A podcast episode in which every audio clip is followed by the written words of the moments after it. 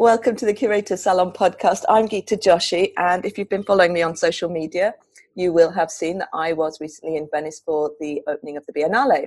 I was there with various friends, and I also met up with Charlie Levine, who was a recent guest on the podcast, and Anna Lowe from Smartify. So I have int- invited them both onto the show today to talk about, you know, their favorite pavilions. Welcome, Charlie. Hi, Gita. Welcome, Anna. Hello, hi. So let's start with your favorite pavilions, starting in the east as we follow the sun, because there were so many sites, over 110 uh, national pavilions. Charlie, where would you like to start? It's quite difficult. There were so many that were real standout for various reasons. Some that you sort of just fell in love with, and others that stuck in your mind because they were they was something you hadn't seen before. Um, I think I'd really like to start talking about the British Pavilion and Cathy Wilkes. Um, I know Anna and I went and walked around that together, and there was something really beautiful and still about it. Um, something very melancholic, but I don't know. It was it was an incredibly beautiful pavilion that uh, was definitely one of my standouts. Yeah, it was like a sort of installation, I suppose. So it's kind of like walking through various rooms and all the colors were kind of these pastely creams and beiges uh, but with these kind of different elements of, of the work kind of fed through each room. So like a kind of a, a teal colored dress would be then kind of followed through as a as an object in the next room as well. And it just felt amazingly kind of calming to be in that space. I can't quite describe it but yeah it was an amazing installation. It was mostly painting. There were some limited edition prints i think that she'd made specifically uh, for the pavilion. There was a lot of sculptural pieces. There were some really everyday objects that were kind of placed and elevated to to to art. You might say in inverted commas. So there was sort of the end of a toilet roll, um, just a little cardboard toilet roll holder at the end, just sort of placed on one of the sculptures. There was this real element of everyday whimsicality, loss. There were these um, small, sort of childlike uh, sculptures of people that looked like they were sort of pretending to be pregnant, or they could have in fact been representative of young pregnant people. That idea of birth, that idea of play, that imaginary futures, but also there was a lot of ideas of, of loss. That very first room we went into, there was there was this sort of rectangle sculpture that had been covered in what was the material, Anna? Was it sort of the it wasn't linen, what was it? The material was sort of a gauze, um, slightly see-through. And it just felt really tomb-like it felt there was it, it was instantly melancholy it was instantly calming and reflective and there was a sort of playfulness and calmness about it the whole the whole pavilion was very beautiful and a real standout i think because it was talking about other things that other pavilions weren't talking about it was taking the theme Ralph Rugoff's theme i think in a really unique way Interesting. I wonder if it was because it was such a contemplative space that there was a queue outside when I went. Because I originally thought, well, maybe there was some kind of film in there, because film um, you know those spaces always attract a queue as you know they're very time based but it's quite interesting that people clearly wanted to spend a lot of time in that pavilion to the point that then um, you know queues were forming down the down the aisle at the Giardini. I think they did that on purpose. I think they were only letting a certain amount of people in as well, so it it didn't feel overcrowded. There was that there was air and space around you as you were walking around. You didn't it, you didn't as an audience member feel enclosed or rushed through you were very much allowed to do it at your own pace and not feel like there was too many people in there. Yeah, that's really interesting actually. What's your next one? The Czech Republic Pavilion is usually shared, and every other year um, they will take it on. And this year it was with Stanislav Kolibal, who is a real was a pioneer of the kind of the Czech avant-garde movement. And what was really interesting about that pavilion for me was he was a really senior artist. Venice Biennale this year felt very young. It felt like it was really profiling some really young up and coming artists. And to then have this more mature, he was a 90 plus year old gentleman who was also in the space, which was great. Um, just it again, it, it had a really different feel to it, which I think is what I liked about the British Pavilion as well. They sort of stood out because they felt different to the other conversations that were happening. Of course, still within that theme, I don't know. There was something about this kind of the, the, the modernist work, the minimalist work that he did. He created a specific wall drawing for this exhibition that was so sympathetic to the venue and so kind of mimicking the floor patterns. It was black and white. There was it, it was kind of architectural. It was artistic. It was contemporary, but very harping back. Um, and you could tell as well, just from the exhibition and the pieces of work that were in there, that it was, you know, it was the senior artist. He it was a slight retrospective. There were pieces from his whole practice and his whole career, and that was really nice to kind of see this this this solo, almost retrospective exhibition. Very very different, I think, to what else was going on. Anna, any thoughts on that one?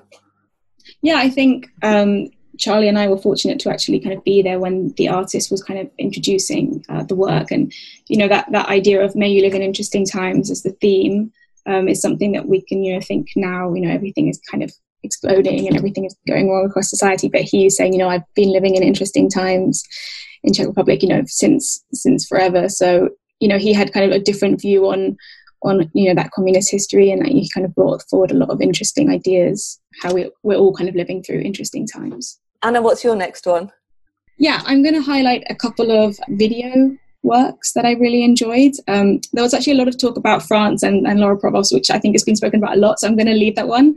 Um, but I really enjoyed Brazil, the Swinguerra it was called, which was an artist duo, Barbara Wagner, Wagner and um, Benjamin de Burca. And they had these two screens of kind of just dancers um, dancing like a very traditional Brazilian kind of street urban dance to kind of uh, you know, kind of hip hop songs that were just, yeah, the, the, lyrics were really interesting.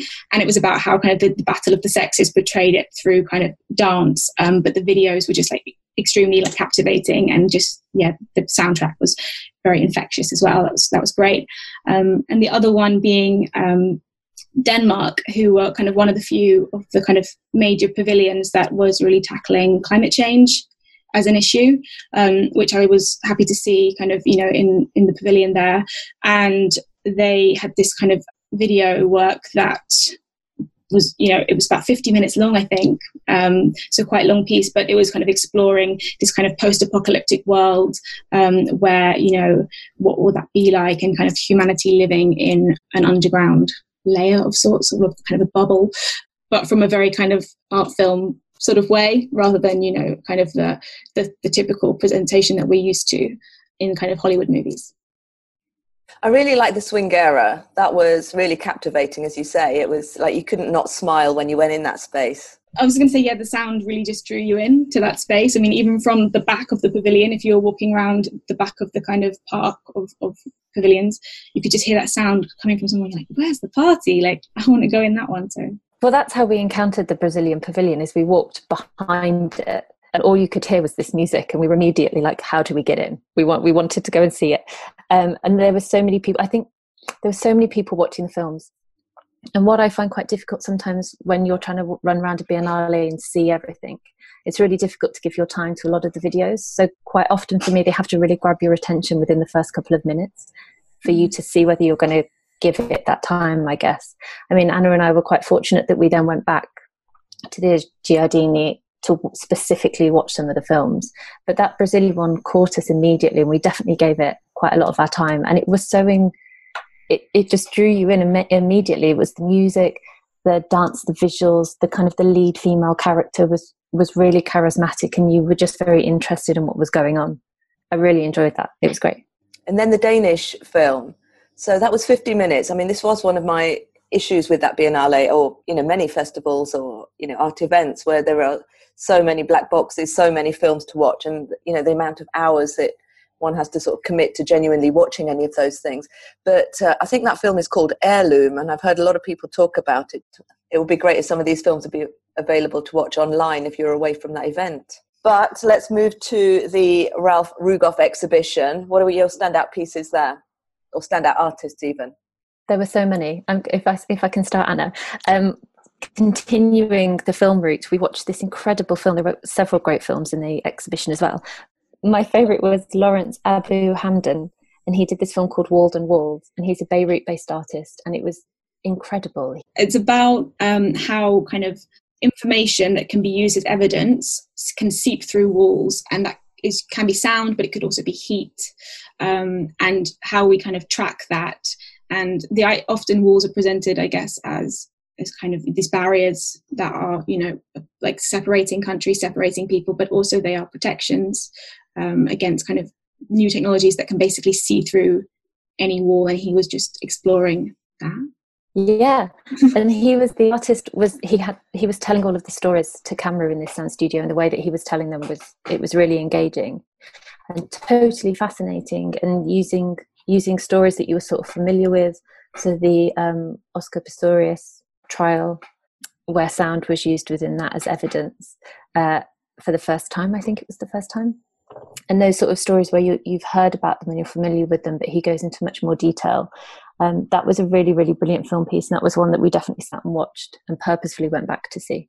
Just to add, I think the other great thing about that work is that he was doing research on sound as evidence for I think it was for Amnesty International about for a, uh, about a prison in Syria, um, about kind of how the prisoners were tortured when they were kind of all in uh, confinement cells and how they could hear what was going on.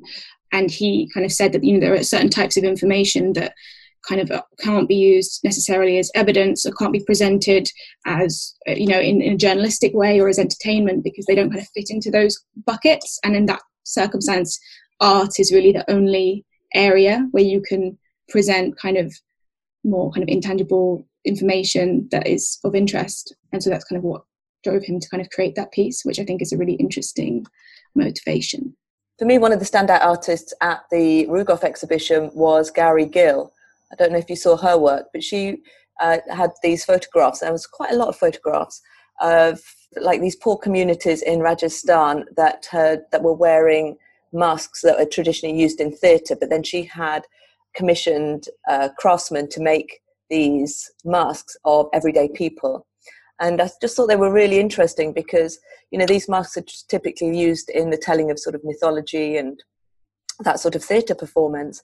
And then they were made, um, you know, very skillfully to represent everyday people going about their everyday lives. So, you know, on one hand, there was this sort of elevation of, you know, of the status of the, the people wearing them but at the same time they were kind of represented in their very sort of domestic day-to-day lives as well and you know that work i don't know i just found it very moving um, and very um, evocative as well because i think some of her messaging is also around the mask that we wear for every day but also around these sort of um, characters that we you know either we play or certainly t- sort of told through mythology in uh, in terms of like the you know the demon and the hero and um, you know all the other peripheral characters that you have in those sort of tales.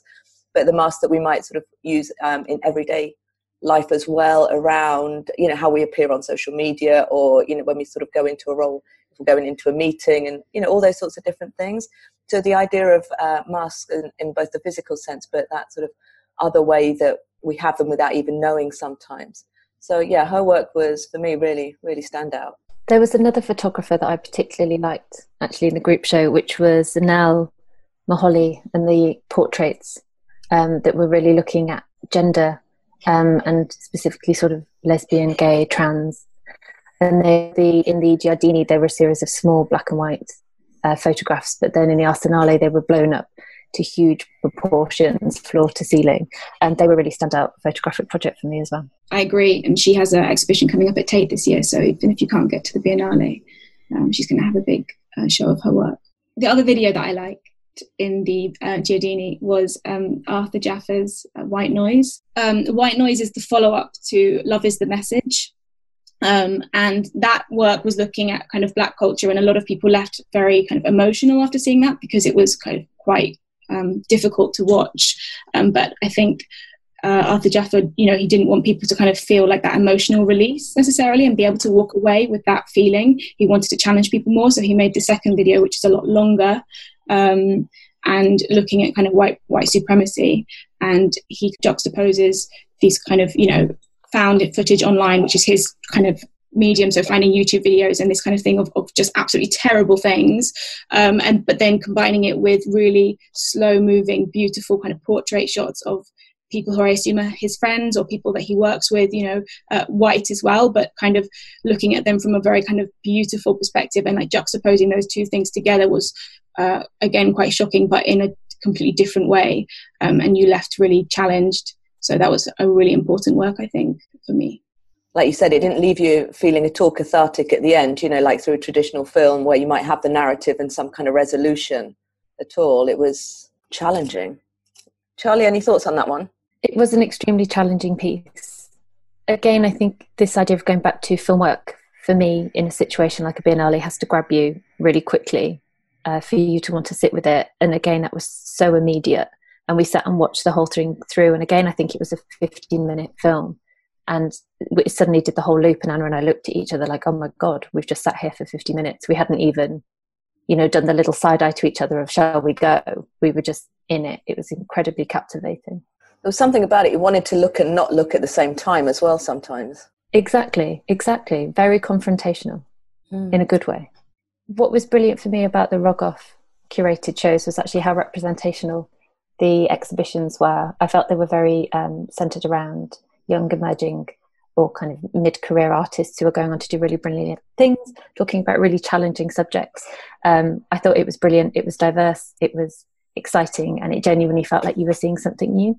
Which is why perhaps some of those other exhibitions or pavilions where they were showing the more senior artists felt so standout and different because that energy was really raw. It was really current. It was really honest and that was a brilliant thing that was seen in both the Arsenale and the Giardini. Speaking of um, kind of that raw and the kind of new energy, um, I just wanted to add the Ghana Pavilion, which was kind of the talk of um, Venice when we were there. Everybody wanted to go and see that one. Um, it was their first ever pavilion at Venice. Um, and some real heavy hitters. So it was the show was curated by um, a Ghanaian curator called Nana Oforiatta Ayim, and she had selected artists kind of you know really established um, artists like kind of John Akomfrah and the actual pavilion itself was built by the architect um, Sir David Adjaye but also really emerging um, artists as well you know some that really no one knew. So it was a group show but incredibly well curated and um, yeah the whole pavilion because it had it was it was built out of um, kind of soil that had been brought over from Ghana, as well as kind of fish bones were in there, so it had this smell to it. Um, that was it was really powerful. I thought what was also really good about the curation of that one was that they'd chosen artists that were actually living and working in Ghana, but also from diaspora as well. So you know, as a group show, it was really representative of Ghana across the world. Yeah, absolutely. I always love when a pavilion does a group show as well. I obviously it's so nice when they give uh, single artists the, the opportunity and it's this real standout moment for them in their careers. But there's something really beautiful, especially for Ghana when it was their first year to deliver a group show. It felt like a really great springboard for them for the next time. So, what were your favourite artists there? Uh, my favourite artist in the Ghana pavilion was the uh, probably Lynette Iadom Boaki. Um, she had these kind of really beautiful painted portraits, but they're actually imagined. They're not of real people. So yeah, that kind of sense of you know looking kind of future and and kind of these these people kind of and what they were doing, living living their lives. And she's actually got a, a show at Tate as well this year, so um, another one that you can catch in London. Charlie, you had another artist you wanted to mention there. Felicia Abban uh, was my favourite in the Ghana Pavilion photographer. Really, again, beautiful black and white portraits. She's one of the more senior artists from Ghana that they brought over. Um, yeah, exquisite, really beautiful. I think one of mine from the Ghana Pavilion was, I think it's pronounced El Anatsui, that mm. made the, they're almost like tapestries that are woven together from flattened uh, bottle caps. Did you see that? I mean, there's these incredibly huge but detailed kind of pieces. For me, they were just incredible. What was lovely about the Ghana Pavilion was actually those moments where it felt like three exhibitions in one those bottle tops, uh, the flattened bottle tops, felt like a curtain that separated it from a different part, that separated it from a different part. It was a real journey through all the different artists' work, actually. They were all sort of given their space, but it was a definite group show. It was because it was at the Arsenale as well, it's in that long exhibition corridor. So sometimes you're not quite sure where things end, where things start. People are sharing spaces the Ralph Rugoff group show, then going into the individual pavilions. And actually, it continued with the Ghana pavilion. As you were walking through, you could tell there was a sense of unity, but they all felt like little individual projects within their, their pavilion, which was a brilliant way to curate that. Actually, I loved that. Yeah, I really enjoyed that pavilion as well, for sure. So let's move over to the island of Giudecca, which is now built as a new art district. There are numerous galleries, but there are also a couple of national pavilions over there as well. So we eventually found it. It was all tucked away, you know, this whole issue with Venice and not so much signposting as we'd like, unless you're going to Rialto or San Marco, uh, which we were not. So we eventually found the Giudecca Art District, which was like a boatyard. How would you describe it? Like an industrial boatyard. Some of it's still used as um, for boat repairs, and other parts have been uh, converted into gallery spaces or exhibition spaces. We found some excellent work there. I really am so pleased we actually made it there. It was a total antidote to the busyness of Venice and the Biennale. Um, because it was the opening week that we were all fortunate enough to be there for, there were a lot of people. Um, and going across to the other island, there was a real sense of calm. And because we didn't know where we were going, I really liked that exploratory nature of it. So when we found it, and we went came to this boatyard and there were in one there were um, boats being made and in the next space there was a contemporary art show going on. It felt really exciting and it felt incredibly different to what was going on on the main island. Yeah i definitely agree. I think just to kind of highlight that yeah when you're in venice um, it, you know there's that kind of sense of like you have to kind of consume the art and you have to you know be up to date on have you seen this? And everybody's talking have you read that latest review? And it, it can feel quite um, you know like you're kind of on this treadmill um, and kind of trying to learn to be a little bit less interested in that and instead look for other things that might kind of jolt you awake a little bit more um, so yeah going over to Giudecca um, there was the estonian pavilion which was just kind of mad. Um, we walked in and there was kind of a fountain. Estonian Pavilion, that's right. I mean, that was one of my, you know, really favourite pieces there. I think, as you said, like some of the calm that we just sort of experienced just walking you know from the boat actually to this area was just quite uh, you know kind of really set the tone for it. And then to walk into this space was uh, beautiful. I mean the artist uh, for the estonian pavilion is called chris Kris Lemsalu. And the artwork itself is actually called fontaine. It's um, a huge sort of sculptural piece but she's normally a, an artist whose work is around the idea of death. But for this she you know created this other piece that was a bit more celebratory. Huge Baroque style sculpture that you see typically in you know many piazzas across any major city in Italy, but then made with like basketball players and uh, a lot of color and yeah, I really enjoyed that one. And the space in, for that one as well was amazing. I really liked all the feminist connotations. There was a lot of feminist iconography uh, used within uh, used within the piece, and I really enjoyed that. The piece was exciting because it was as you said, it was this piazza with this fountain that was made up of were they ceramic vaginas? They were huge. There was basketballs. There was water. There was people diving from the ceiling into this fountain.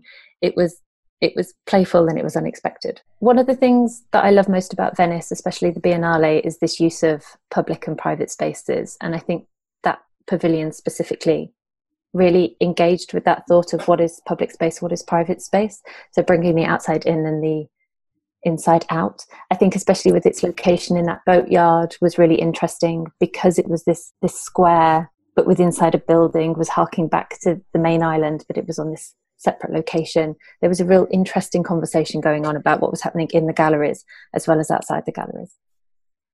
Yeah, I, I love that one. And while we were there, that we saw another fantastic one, which was the exhibition called After Turner, which wasn't a national pavilion as such.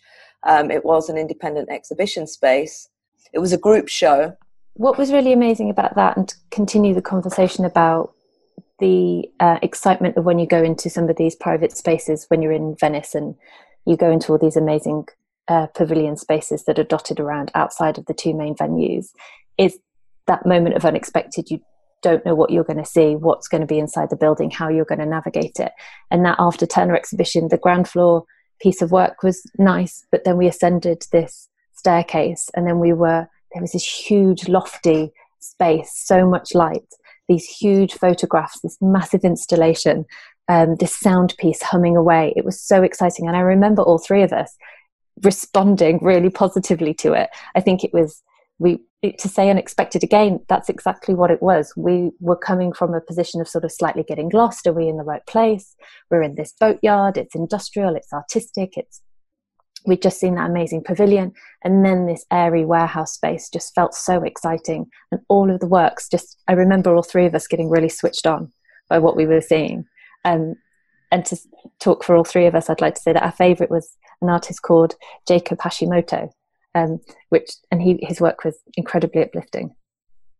It was. I remember still being there, like open mouthed, and I think that's possibly the place we've spent the most time outside anything that was film based. Yeah, yeah, absolutely. It was like this huge. So Jacob Hashimoto was like this kind of curtain drape hanging from the ceiling, but it was made out of individual kites, little little kites. So I guess similar in a way. You know, there's a kind of reference there to El Anatsui's work in terms of that kind of making a, a drape out of you know, individual items. But it was just so um, beautiful, and especially in that kind of really large, airy loft space, it just looked incredible.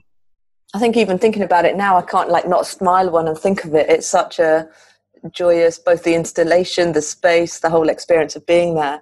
Like when you're saying kites, just to explain to, um, I'll put some images in with the show notes, but they were actually very small, maybe like two inches um, across, and then they were all like woven together.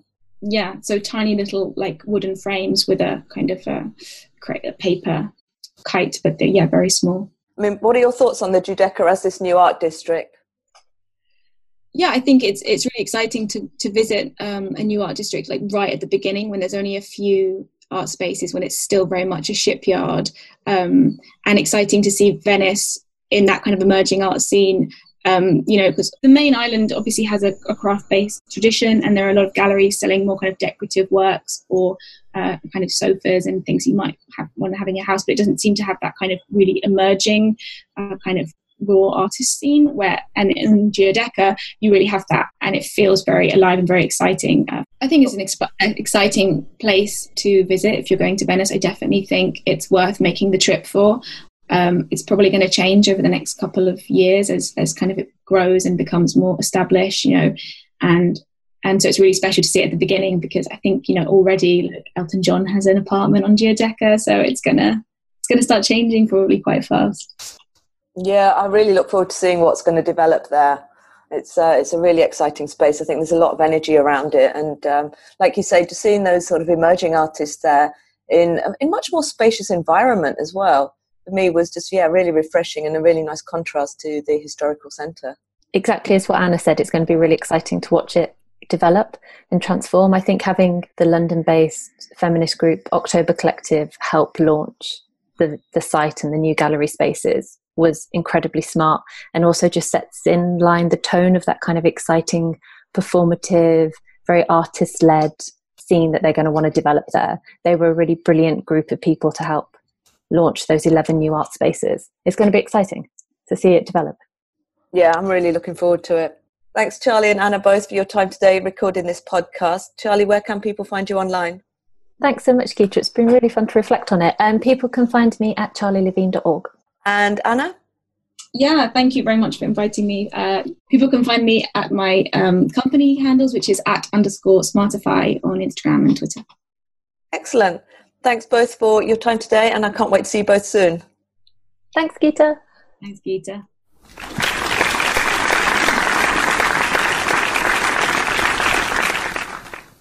The Curator's Salon hopes you enjoyed this production.